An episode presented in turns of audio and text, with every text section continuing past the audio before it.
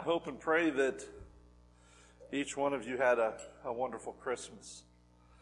I know that Sarah and I enjoyed being able to spend time with our daughters, and we tried to do kind of like a FaceTime Zoom meeting with our sons, one in Georgia, one in Texas.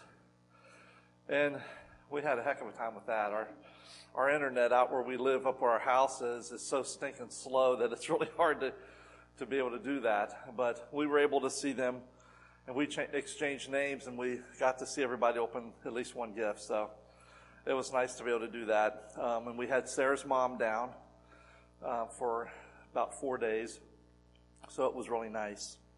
Uh, we enjoyed. it. I hope that you had a, a great Christmas as well. Um,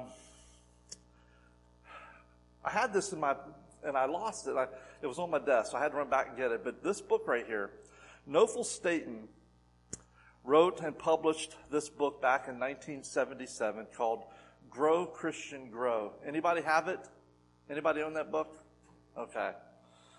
In this book, what he does is he highlights the lives of 19 biblical characters who grew in their faith to God. Uh, many people that I knew when I was in college, this is about when the time that book came out, um, either had the book or had read the book. It's very short, only about 112 pages. You could read it in an afternoon, um, but has an extremely powerful message to it. But question I have for you is this: Do you ever think about your spiritual growth? Do you ever do that? Can it be said of you or myself, grow Christian, grow? Can it be said of us? You know, we, like Ryan was saying here, we, we stand on the cusp of an old, old year looking back and a new year looking forward to this, this new year with goals and ambitions. I mean, if you want to call them resolutions, you can call them resolutions. I would prefer to call them goals or ambitions. So how do we know if we are really growing in the Lord from year to year. So, so looking back at what we just celebrated, think back to what we just celebrated. Another Christmas has come and gone. Okay? And perhaps maybe in your house, your tree is still up. I know some people who, I mean, the day after Christmas, it's down, everything's put away. Ah, oh, back to normal. You know, but in our household, in our, our home here in our home up in Williamsport, both of our trees are still up. The one up in Williamsport will probably be up until about March. Actually, we wanted to think about decorating this tree here for each of the seasons, like at, at Valentine's in February to do red and, uh, red and white lights. And then in March, do the green and white lights. And then for Easter, we were thinking about putting the Easter egg bulbs. No, I'm not, I'm just kidding. We won't do that. But, but anyway, so, you know, the, the, the only, the only difference between before Christmas and after Christmas is this, is that it looks mighty empty underneath that tree right now. So all that's left of the turkey are maybe a few bones. That's about it.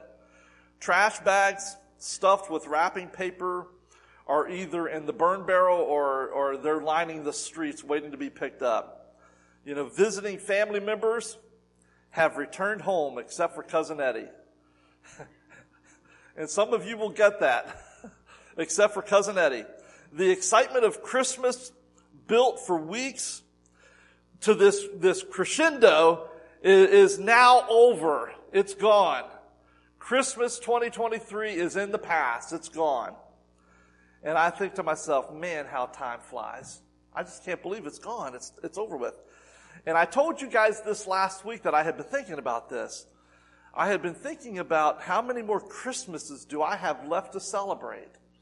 You know, if I live to be 75 years of age, which I'm not sure how long I'll live, I only have 13 Christmases left to celebrate. That's a bummer. But it helps me to put things in perspective as to what, what's really important in this life and the time that we have left. You know, the, the, the, the story of that first Christmas is a lot like this. And what I'm talking about. You know, the, the weeks and the months leading up to Jesus' birth were just so bustling. I mean, just filled with activity.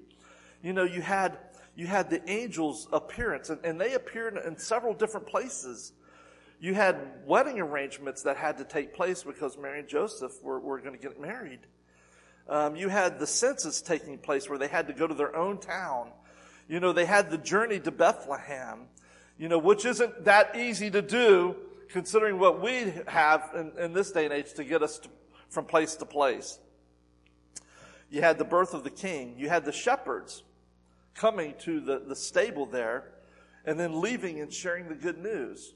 Then you had the magi coming to the house that Jesus was in and they stopped and they worshiped him and then they praised him and they gave them those gifts.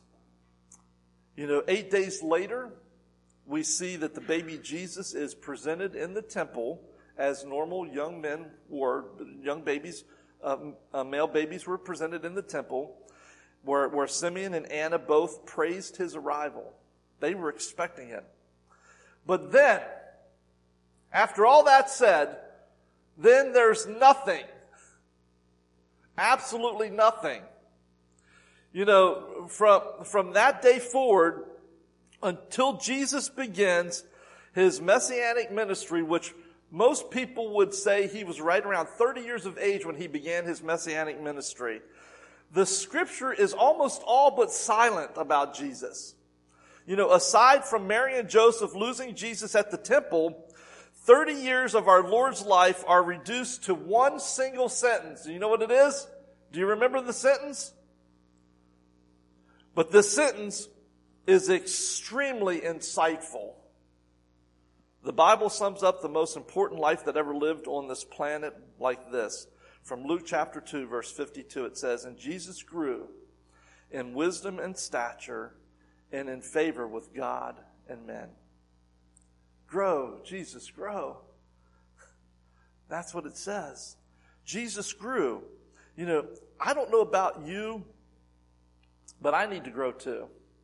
I always need to grow. You know, um, I realize I'm immature. I need to grow. I need to grow as much as I possibly can. You know, this, this, this growing in, in a lifetime, you know, it, it, it, it takes a lifetime for our Christian life to completely develop. It's not just we're here, we've arrived, and that's it. It's a lifetime of growth, a constant growth. And so, you know, I, I'm, I don't know, I, I just, I've decided that what I want to do this year is kind of use this verse, this passage right here, as the framework for the areas of my life that I definitely need to grow in for 2024. I'm going to use this verse as, as the kind of like that that um, framework for that. So, I, and I want to encourage you to do the same thing. Grow, Bob, grow. grow, Dave, grow, man. Come on, you can do it. You know, grow, Ginger, grow. You know. Dixie, grow, Dixie, grow, you know.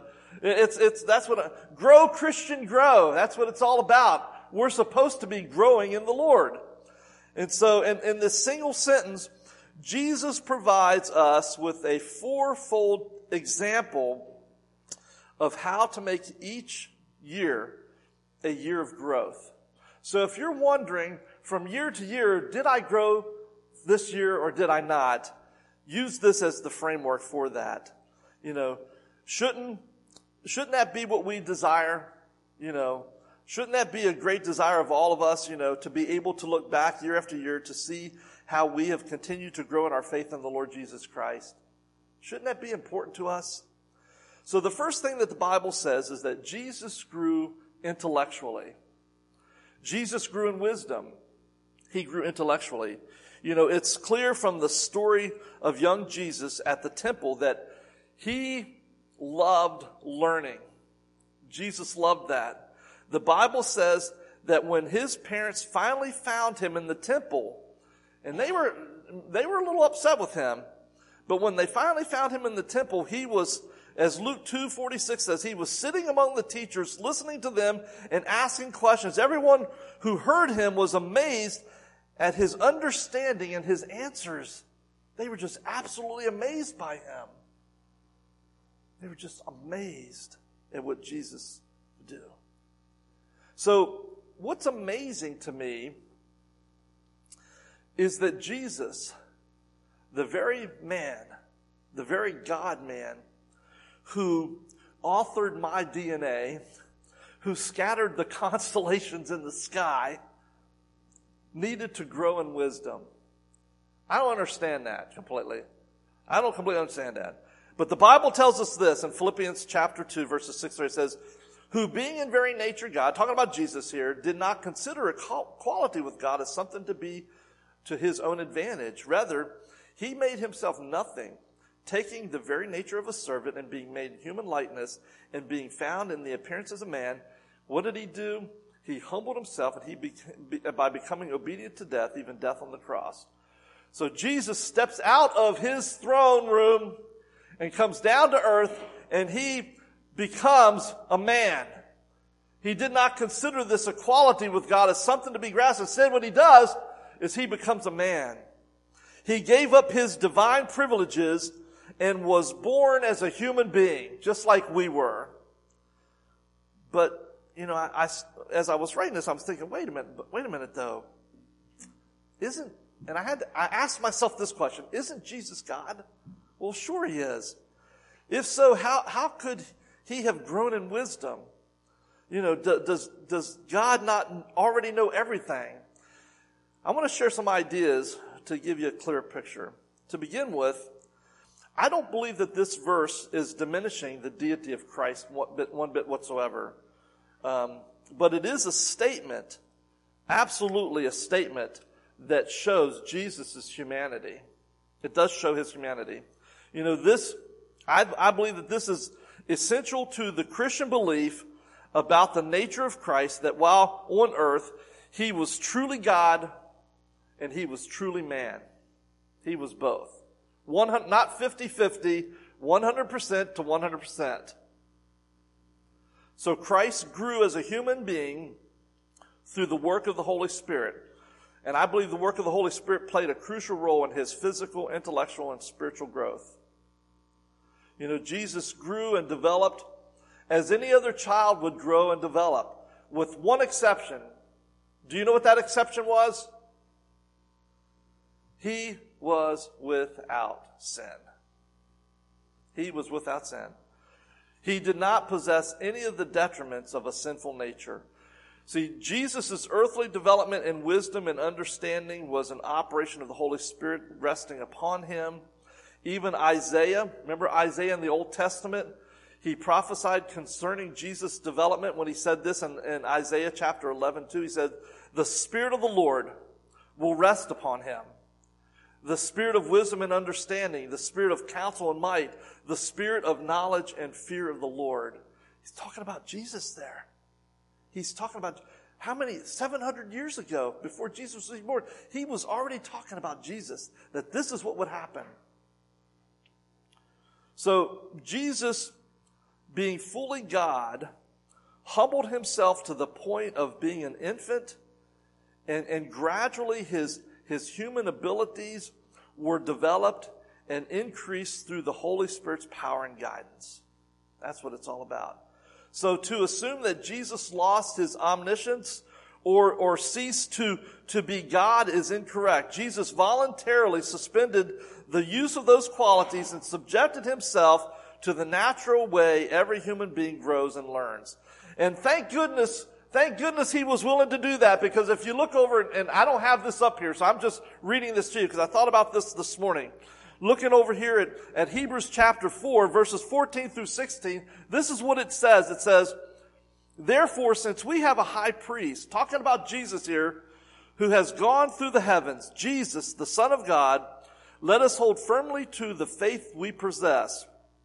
For we do not for we do not have a high priest, he says, who is unable to sympathize with our weaknesses, but we have one who has been tempted in every way, just as we are, yet was without sin.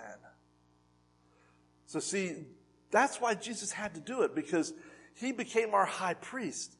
He was the one who went before us in every way that we have been tempted to sin. He was tempted in those ways, but was without sin. And so, he inherited our limitations, unfortunately. You know, it reminds me of the little boy that, that asked his mom this question. She goes, he goes, Mom, where, where did I get my intelligence from? That's a loaded question. And his mom thought about it for a second and she says, Well, I guess you must have gotten it from your father because I still have mine. Great answer, mom. Great. Jesus got his wisdom from his father, that's for sure. Jesus, uh, that Jesus continued to grow in wisdom reminds us that no matter how old we get, how, how educated we think we are, we should never stop learning and growing. Never. You know, and, and it's important to remember that, that knowledge and wisdom are not synonymous with one another. Rather, wisdom is the application of knowledge. It is the application of and it's often learned through experience. Mark Twain once said this. I like what he said. He says, we should be careful to take from our experiences only the wisdom that is in it. Makes sense. Wise statement there. So apparently some of the children that I'm going to share with you followed Mark Twain's advice. They listened to the wisdom of these children and, and especially from their, all their collected experience. Um, listen to what Patrick had to say. Patrick, who is age 10, said this. This is his wisdom through experience. He says, never trust a dog to watch your food. isn't, isn't that the truth? Michael, who was age 14, says, when your dad asks, do I look stupid to you? Don't answer the question. Lydia, who was age 11, said this. From experience, she says, when your mom is mad at your dad, don't let her brush your hair. That's so true. And then Davy, who was age 14, says, never tell your mom her diet is not working. that is for sure. Well, you know, hopefully we all learn from experience. Hopefully we all do that. But I think a good way to commit to a very solid means of growing in wisdom, I mean, absolutely growing, is to commit to reading through the book of Proverbs. If you read through the book of Proverbs, you know, read it on a daily basis. Absolutely, read on the, the book of Proverbs opens with these words. Here's what it says. The Proverbs of Solomon, son of David, king of Israel, for gaining wisdom and instruction, for understanding words of insight. That's what the book of Proverbs was written for, for you to gain wisdom and instruction. And so, I say, read through the book of Proverbs. This book is to help us understand the insights of the wise. And, and ultimately, all wisdom comes from God. So if we want to grow in wisdom, we need to turn to God's Word. We need to be in His Word, turn to God's Word, and listen carefully to what He tells us. You know, so I hope you'll join me in that pursuit. I've already asked you to use Luke 2.42 as the framework for your, for your daily life this year. But I'm going to ask you to join me in the pursuit this year if you read Proverbs with me, you know, there are 31 chapters in Proverbs. Most months have at least, they, they have, well, this year's leap year, so February have 29 days in it. Some months have 30 days, some have 31 days. There's 31 chapters. So you can read a chapter a day. Just look at the day. If it's the sixth, read chapter six. If it's, if it's um, leap year, uh, which is this year, and it's the February the 29th, read chapter 29, 30, and 31 because you're not going to have 30 and 31 in that. Month. But take time to do that because that's what it says. It is for gaining wisdom and instruction, wisdom and understanding. So I hope that you'll do that. So Luke goes on to tell us that Jesus not only grew in wisdom, but it says that he also grew in stature. Um, another translation puts it very simply this. Jesus grew physically. That's what he did. He grew physically. Now, now most of us are done growing physically. But, you know, that doesn't mean that you're done growing physically. because I'm telling you what, between Thanksgiving and New Year's, I think I've gained a few pounds and some of you guys out there look like you have too. So, so we have, yeah. Sorry, Dave. so, so now it's our time to, um, after the holidays have passed, you know, we got a little work to do. You know, survey shows that some of the most common New Year's resolutions are these. Losing weight, going to the gym, eating healthier food, stopping the smoking, and, and giving up desserts. Oh, I can't believe it. Giving up desserts. No, no. Remember, dessert spelled backwards is stressed. And when you get stressed, you gotta eat desserts.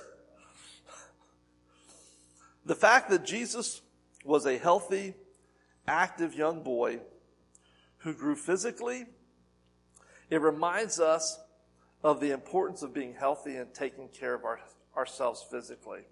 We really need to do that. The Bible says, for instance, that our bodies are the temple of the Holy Spirit, so we ought to use them in a holy and healthy way. You know, many of the laws given through Moses in the Old Testament instructed the Israelites. It instructed them on what to eat and what not to eat.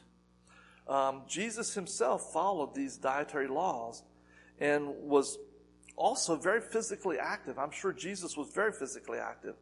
You know, he was working as a carpenter for, for most of his life, long before power drills and table saws were invented. It was not an easy job.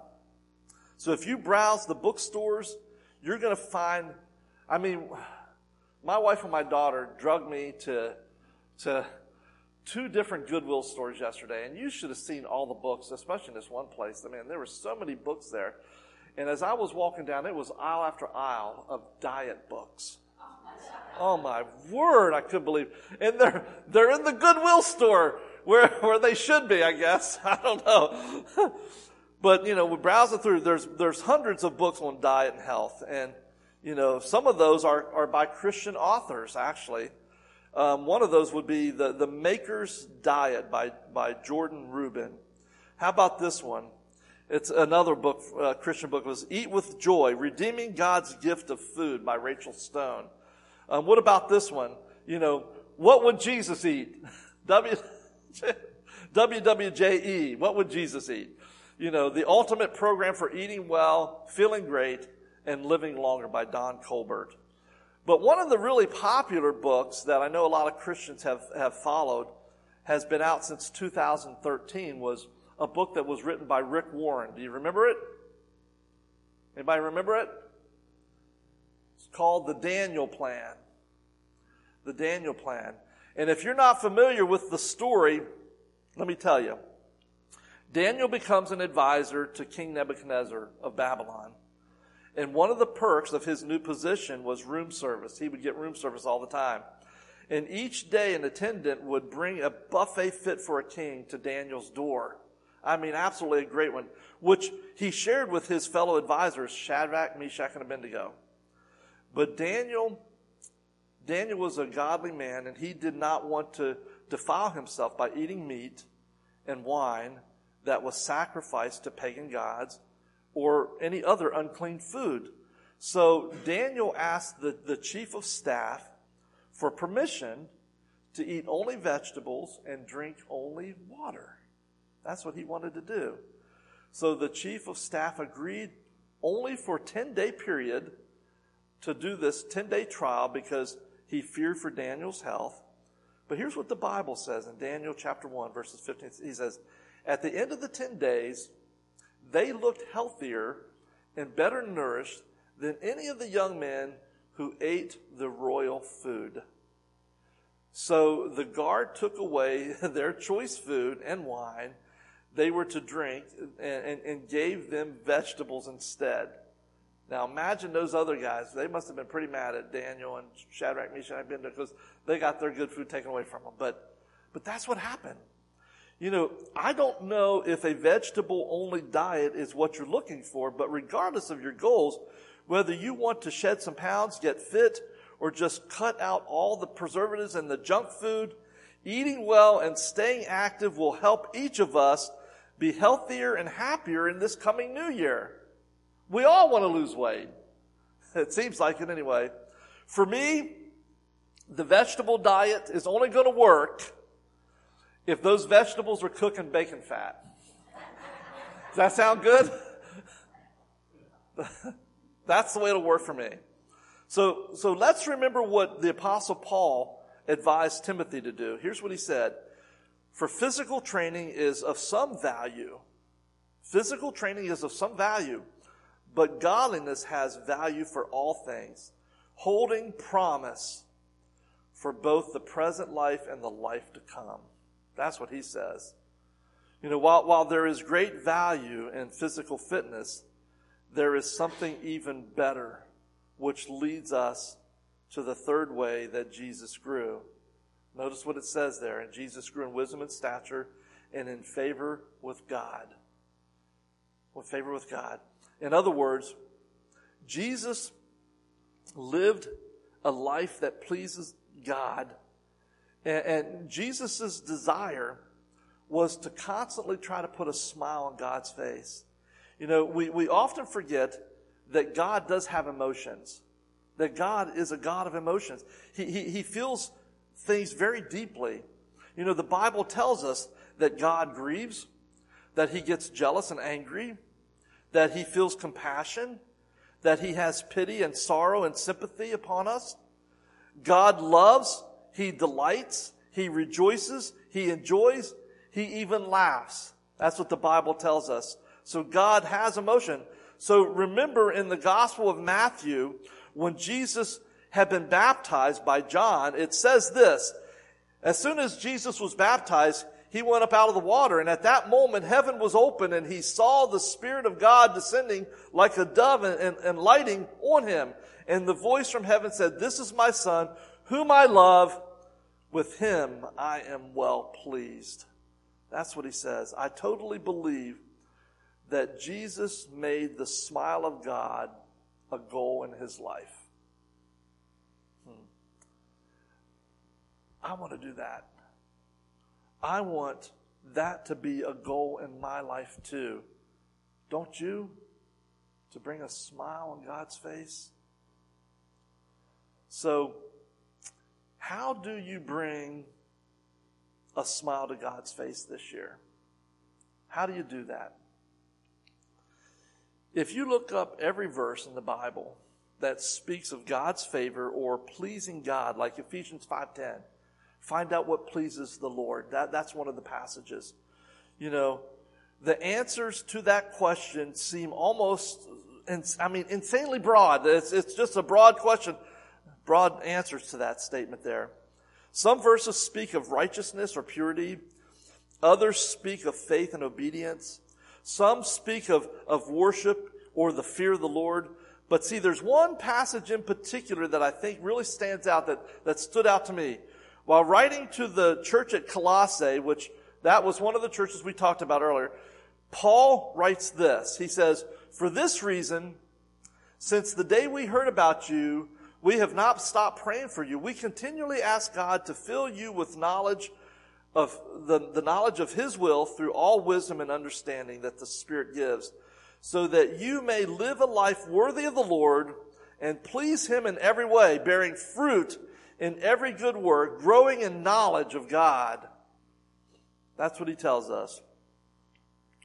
Paul prayed that these Christians would live lives that always pleased God and that they would accomplish this by knowing God and God's will better and better. You know, I, I think what pleases God the most is when we pursue Him. When we pursue Him. Paul says something similar to this in the sermon on Mars Hill. Remember in the book of Acts, chapter 17?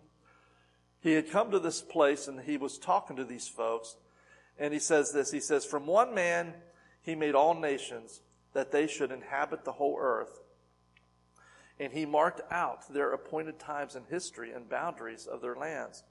God did this so that they would seek him and perhaps reach out for him and find him, though he is not far from any one of us. For we live, for in him we live and we move and we have our being. As some of the uh, his uh, your own poets have said, we are his offspring. God created each one of us so that we would pursue and discover him. That's what his desire is for us. And I hope and pray that that is our desire.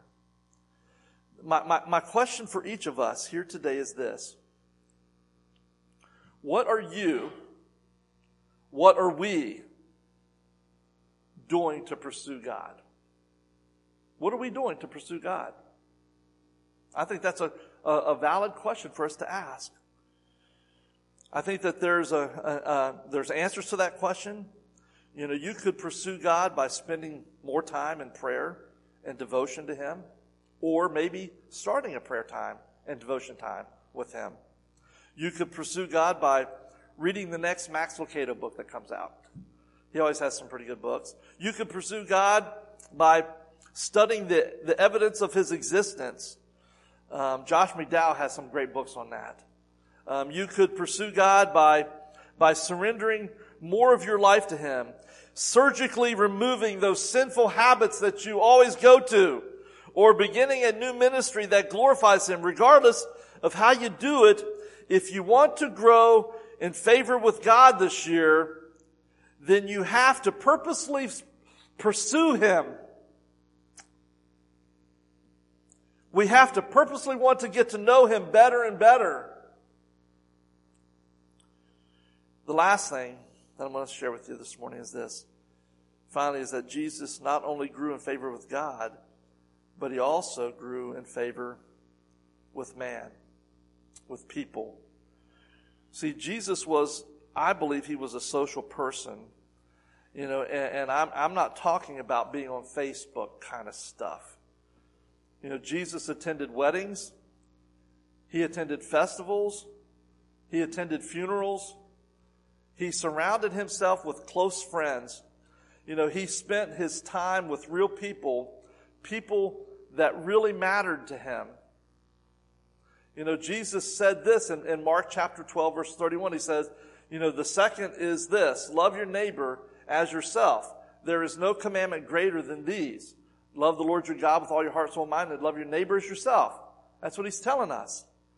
You know, so, so God God wired you and me with a real need to connect to other people. We have to do that.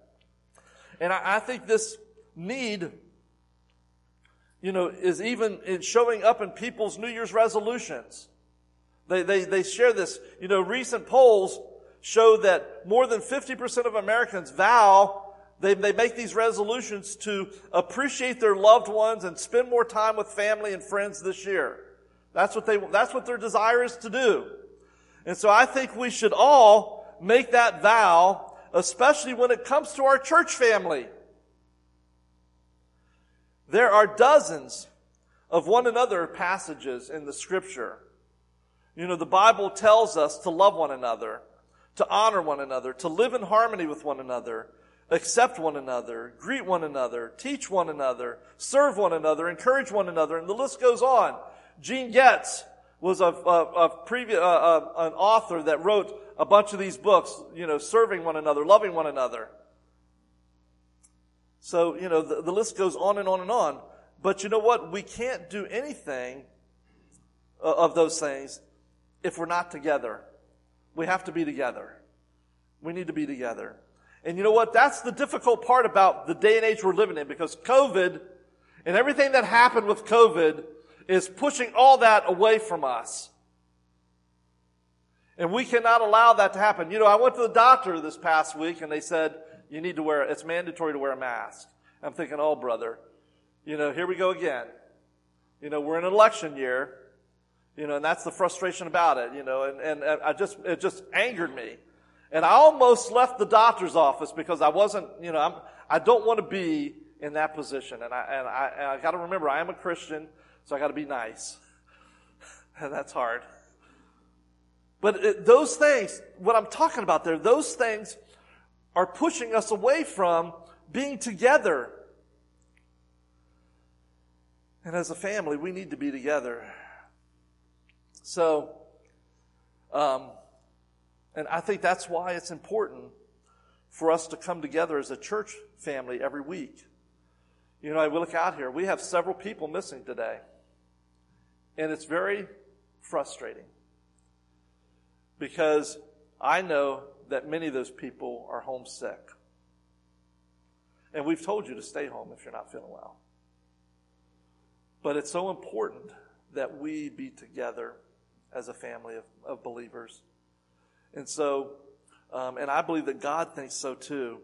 God tells us in, in, in Hebrews chapter 10, verse 25, he says, not giving up meeting together as some are in the habit of doing, but encouraging one another, and all the more as you see the day approaching. We need to be encouraging one another to, to be together because we have this day approaching that's not going to be good. For some people, anyway.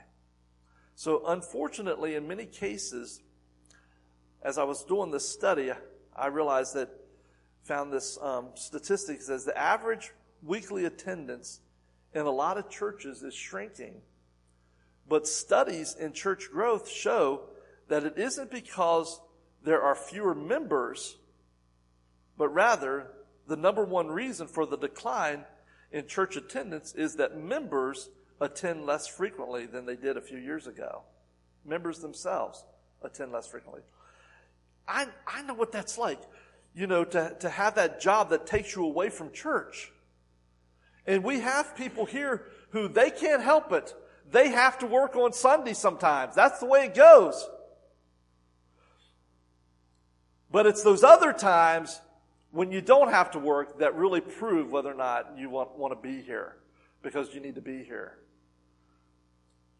I, I got that. You know, when I was in high school, I attended church, I attended youth group, I did sports after school, and I worked a job for 35, 30 to 35, 30, 25 to 35 hours a week. I worked this job. I worked at Nichols department store. I was the automotive guy. And my buddy was in the sporting goods, so we spent a lot of time back and forth. But what I did in my job, when I got hired, I told them right up front, I said, I cannot work on Wednesday night. Wednesday night is our youth group time. And I'm going to be there at youth group. And I can't work on Sunday mornings early because I have church. And, but I can be here at one o'clock and I will give you every bit of that time. And fortunately for us, Nichols closed at five o'clock. So I was able to get out of Nichols and then go right straight to church to youth group on Sunday evenings. And I did that because it was important to me. Church was important to me. Youth group was important to me. That's why I did it. And see, now my point isn't just about church attendance. Rather, my point is this. Jesus made it a priority to put time and energy into the people that mattered. We need to do the same thing. Shouldn't we be doing the same thing? Putting time and energy into the people that matter in our lives. Maybe for you that means being more consistent with your attendance, church attendance. Maybe it means inviting someone from church over for dinner or maybe it means going out to lunch together. You know, maybe it means showing up at your, your grandson's baseball game or your granddaughter's recital. Or maybe it means getting off of your Facebook or your phone and having a real face to face conversation with someone that you deeply care about. I don't know how many pictures I've seen where everyone in the room is looking at their phones